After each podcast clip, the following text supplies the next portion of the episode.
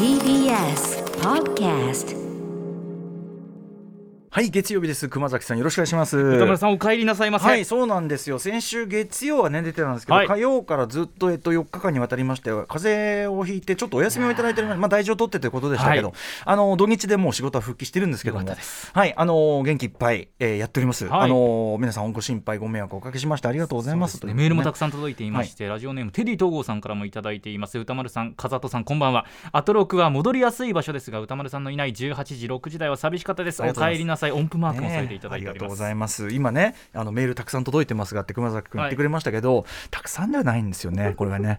俺はあーこあなんかこういう感じかみたいな。やっぱ戻りやすいっていうのは逆になんかこいいうじするとまあまあそうね。よ要求してるわけじゃないんですけどねあのススーツっていうスーツ。何スーツ？何通か届いてね、スーツね。スーツ。スーツ。たくさん、まあ、たくさんっていうのは何通をそんなこと。あーたくさんっていうのは人によって違いますから、はい。私ね、その風邪ひいてたじゃないですか、でまあ、土日も仕事があったんで、あの新聞芸座のね、えっと、森田義満作品の上映、あのアンドトークショーというのがありまして、後ほどあの時間があれば、この番組内でもお話ししたいんですけども、後ほどって結構7時台とかになっちゃうかもしれないけど、あのーなので、世のいろんな動きみたいなところに割とこう疎いっちゃ疎いってあいうか。いろいろありました週末ですね、はい、私ね SNS も自分ではやっていませんし、はい。あの積極的にニュースサイトとか見に行かない限りはそういうこう向こうからこうポンと入ってくるってことはあんまないんですよね。基本的には情報を選んで摂取してますので。なるほど。なるほどえーなので、はい。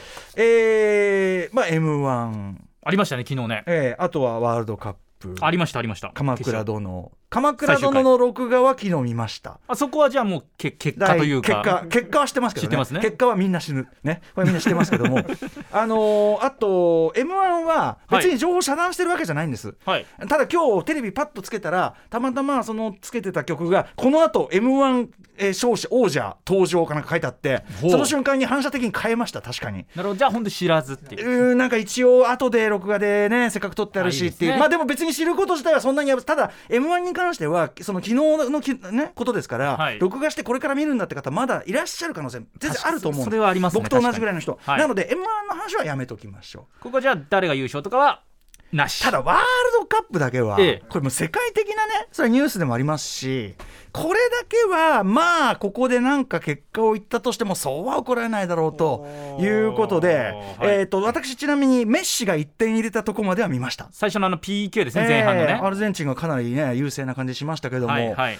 熊崎君ワールドカップどっち勝ったの？歌丸さんアルゼンチン優勢のところまで見てるんですね、えーそうですよ。その後前半アルゼンチンもう1点入れます。2対おー。0楽勝ムード。アルゼンチン優勝だメッシ。おめでとうっていう感じになります。前半。後半。うん。フランス前半シュートゼロ、うん。後半20分過ぎぐらいからフランス怒涛。おう。PK2 対11点差。うん。その数分後エムバペ同点ゴール。おう。2対2延長戦突入。おちょすごい。あ盛り上がってきた、はい。はい。盛り上がってきた。えええで延長前半互互角の戦い2対2後半アルゼンチン3点目メッシがもう押し込んで3点目取ります、3対2試合終了間際。なんと PK フランス同点。おーすごい。3対3おう決勝が PK 戦になりました。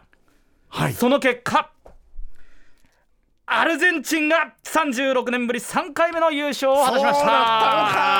そうだったのかそうだったのか。MVP はメッシでえすそんな盛り上がったんだ。そうです。あの後があそう。結構ね後半20分ぐらいまではもうこれアルゼンチンあ決勝こんな感じになっちゃうんだ。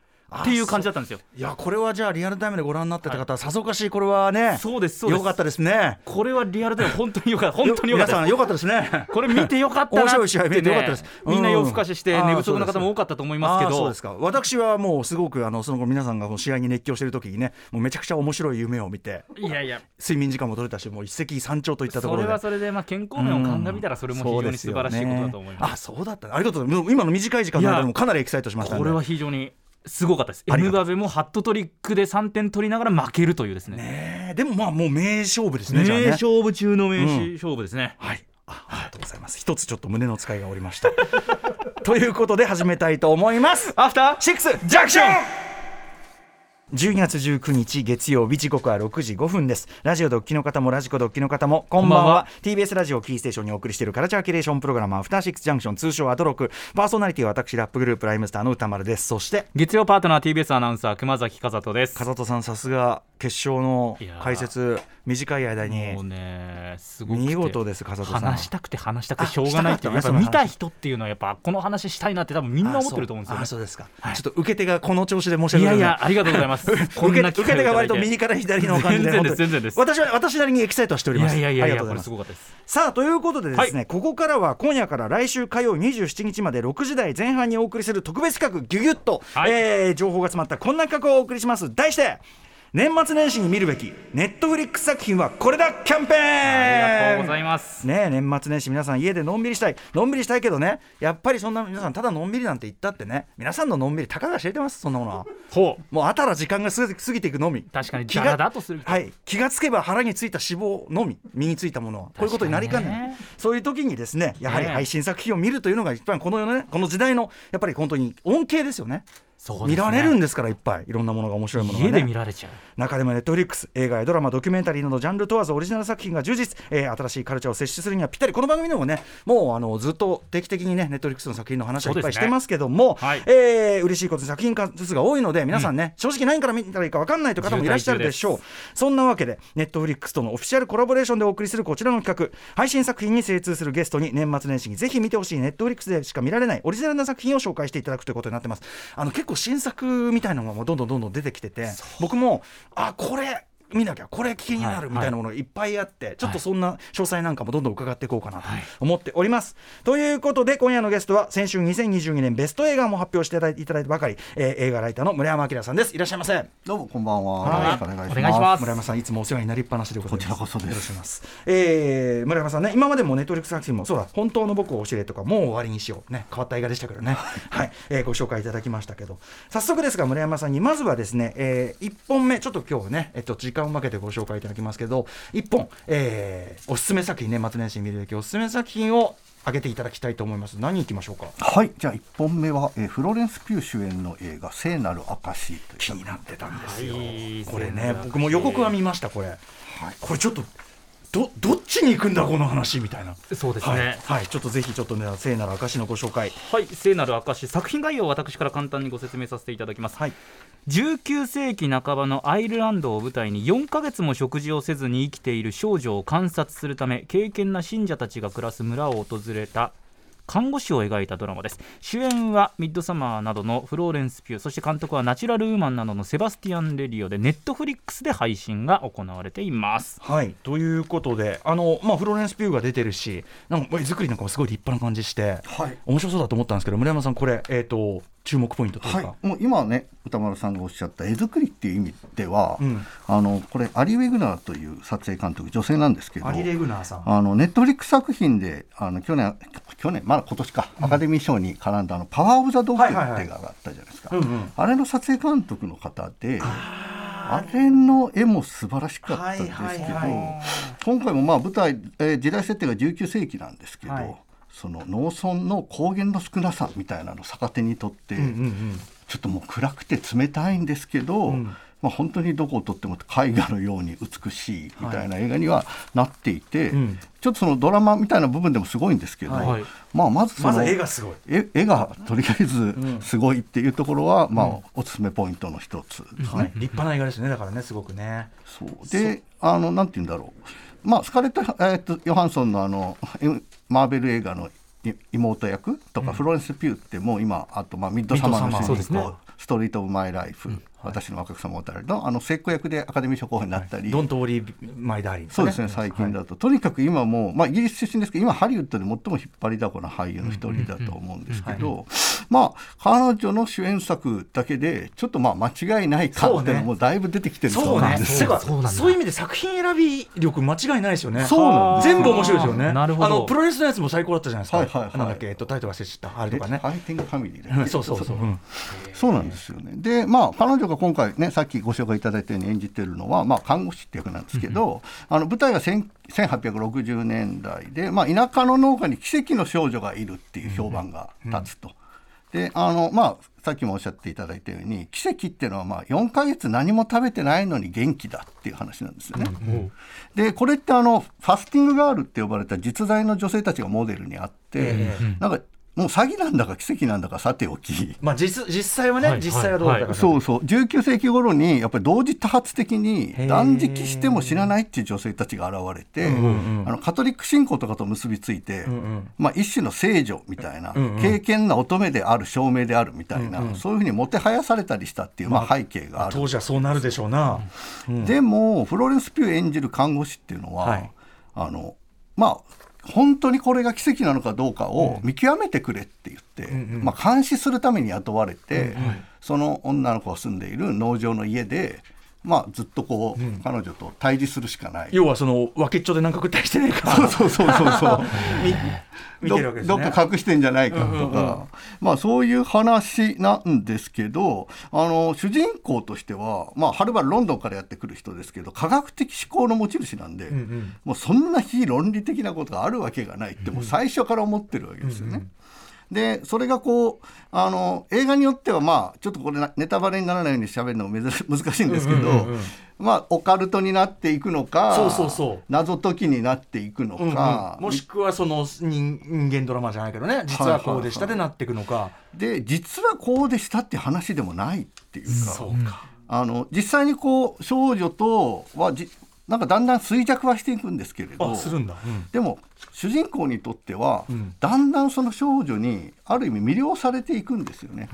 そのやっぱり経験自分が持ってない経験さを持って非常にピュアでこう毅然とした魂を持っている人に、でまあこの11歳の少女を演じたキラ・ロード・キャシディって女の子もまたすごくて、はいそのフローレンス・ピューと対峙する1対1の役なのに、確かに。全然存在感で負けてないんですよ。だからなんならフローレンス・ピュー演じる看護師がたじろぐっていうところもなんとなく納得ができる。でまあ本当今は13歳なのかな、まあ、でも11歳の役の女の子が、とにかくそんなに大人を、あの毛を毛を毛をされるみたいなことっていうのがあるのかないのかっていうと、まあ、この世界では納得ができてしまうぐらいに2人のまあ演技合戦みたいなのがやっぱり、はい。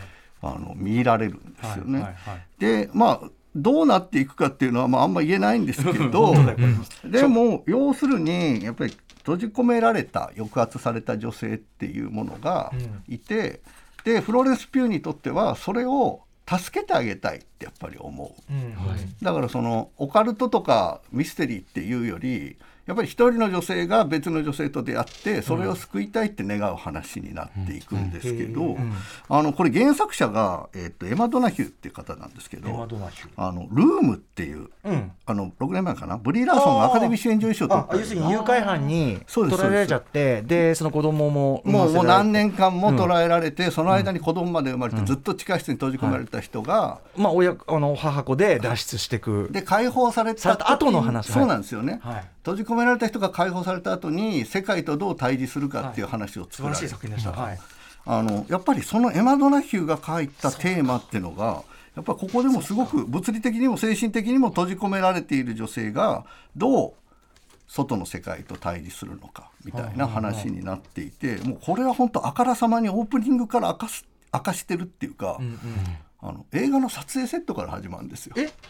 あそれメタ構造メタ構造で,、でそこで、まあ、カメラがパンをすると、そこにアイルランドに向かう船のセットがあって、その中でフローレンス・ピューがご飯を食べてるところが始まる、あそんな始まり方すんのこれ？そうなんですよね。でここで戸惑う人はいると思うんですよね、でもそのメタな構造であるっていうことを最初に明かした上でっていうのはいろんな捉え方ができてそれ考えるの面白いんですけどやっぱりその昔話だけではないっていうところは絶対にあると思うんですよね。でそのまあ田舎の保守性とか閉鎖的なコミュニティとかあとまあ信仰心とかそういう狂信的な信仰心とかがまあ対峙する相手になっていくんですけど、まあそういうものってまあ最近だって話題になるし確かに別にねカルト宗教とかが代表的なものですけどそれだけじゃなくて身近なところにやっぱりいっぱい自分たちを捉えがとらわれているものってあると思うんですけど、特にその問われた状態の女性なんていうのはもちろんねそうなんです。いろんな形形態であるわけですもんねそれはね。だからそれをやっぱり考える上でも非常にいい作品だと思いましたしなおかつやっぱりストーリーとしてもどうなんだって思うじゃないですか。引き込まれますよね当然ね。どっちに行くのっていうか、はいはい。どこにも行かないの？これみたいなことも、うん。そのなんかまあそのフローレンス・ピューがぶち当たる壁みたいなのを感じながら、ん。なんかやっぱり同じ旅をしているみたいな映画になっていると思います。へえいやそうなんですね。ちょっとだから、まあ、そこから先だからどうどう転ぶかはちょっと自分でちゃんと見るとして。そうですね、はいはい。でもその出だしの話は意外でした。そうあそういうやつだみたいな。はいあちょっとなんか村山さんこれもうこれ以上話さない。難難しいです。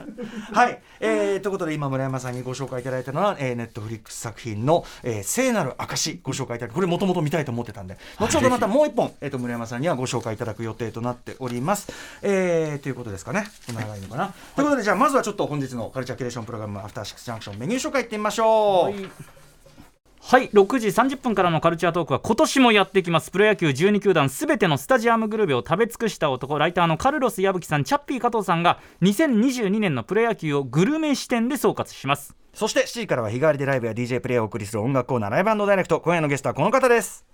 11月25日に公開された映画「裸の夢」の監督沖本空さんがボーカルを務めるバンドビアリストックス、えーメジャーファーストアルバム「クイックサンド」をリリースされたということで10ヶ月ぶり3回目のご登場となります。そして7時40分頃からは新概念提唱型コーナーアピールの行方。アピールが意外な転がり方をした。思っても見なかった形で自分に返ってきたというエピソードを紹介します。そして8時台の特集コーナービヨンドザカルチャーはこちら。カレーは音楽だゴスペラーズ黒沢薫プレゼンツ。ベストカレー 2022with エリックサウス稲田俊介さん。日本を代表するボーカルグループゴスペラーズのメンバーにして業界屈指のカレー通人呼んでハードコアカレーシンガー黒沢薫さん通称クロポンによる年末特別企画です。これを食べずに年は越せないそんなおすすめの2020年ベストカレーを黒沢さんお得意のカレーを音楽に例えるスタイルでお伝えしていきます。ます黒沢さんは一年中このことばかり考えています。ありがとうございます。さらに今年もですね11月14日の私のキッチン物語特集に出演してくださいましたフールライターにして黒沢さんの盟友南インドカレーの名店エリックサウス総料理長稲田俊介さんも登場です。今年のカレー界のトレンドや注目トピックスなどを紹介していただきます。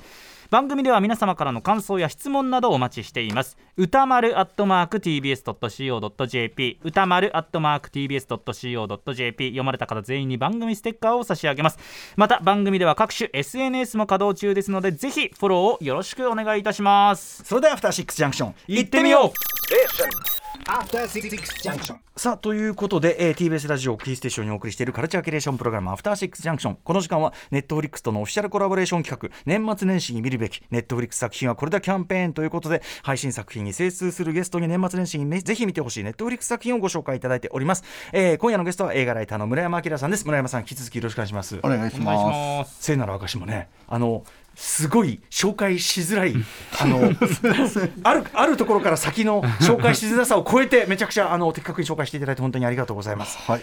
さあということで、えー、と村山さんぜひもう一本ご紹介いただきたいと思います何いきましょうか？えーっとノア・バームバック監督作の、えーホワイトノイズという作品。オアマーブ・バームバックね、前マリッジストーリーもねもう素晴らしい傑作でしたし。はいこれ楽しみにしてました、これあのこれから公開ですねこれはね。えーっと配信としては確か12月30日からだったと思うんですけど、はい先行的に映画館で今見れたり一部ではね、あったりしてますけどね。はい、ということで、えーどんな作品なのか、熊崎さんからご紹介お願いします。簡単に作品の概要です。アメリカの作家ドン・デ・リーロの同名小説をマリッジストーリーのノア・バームバック監督そしてアダム・ドライバー主演で映画化です。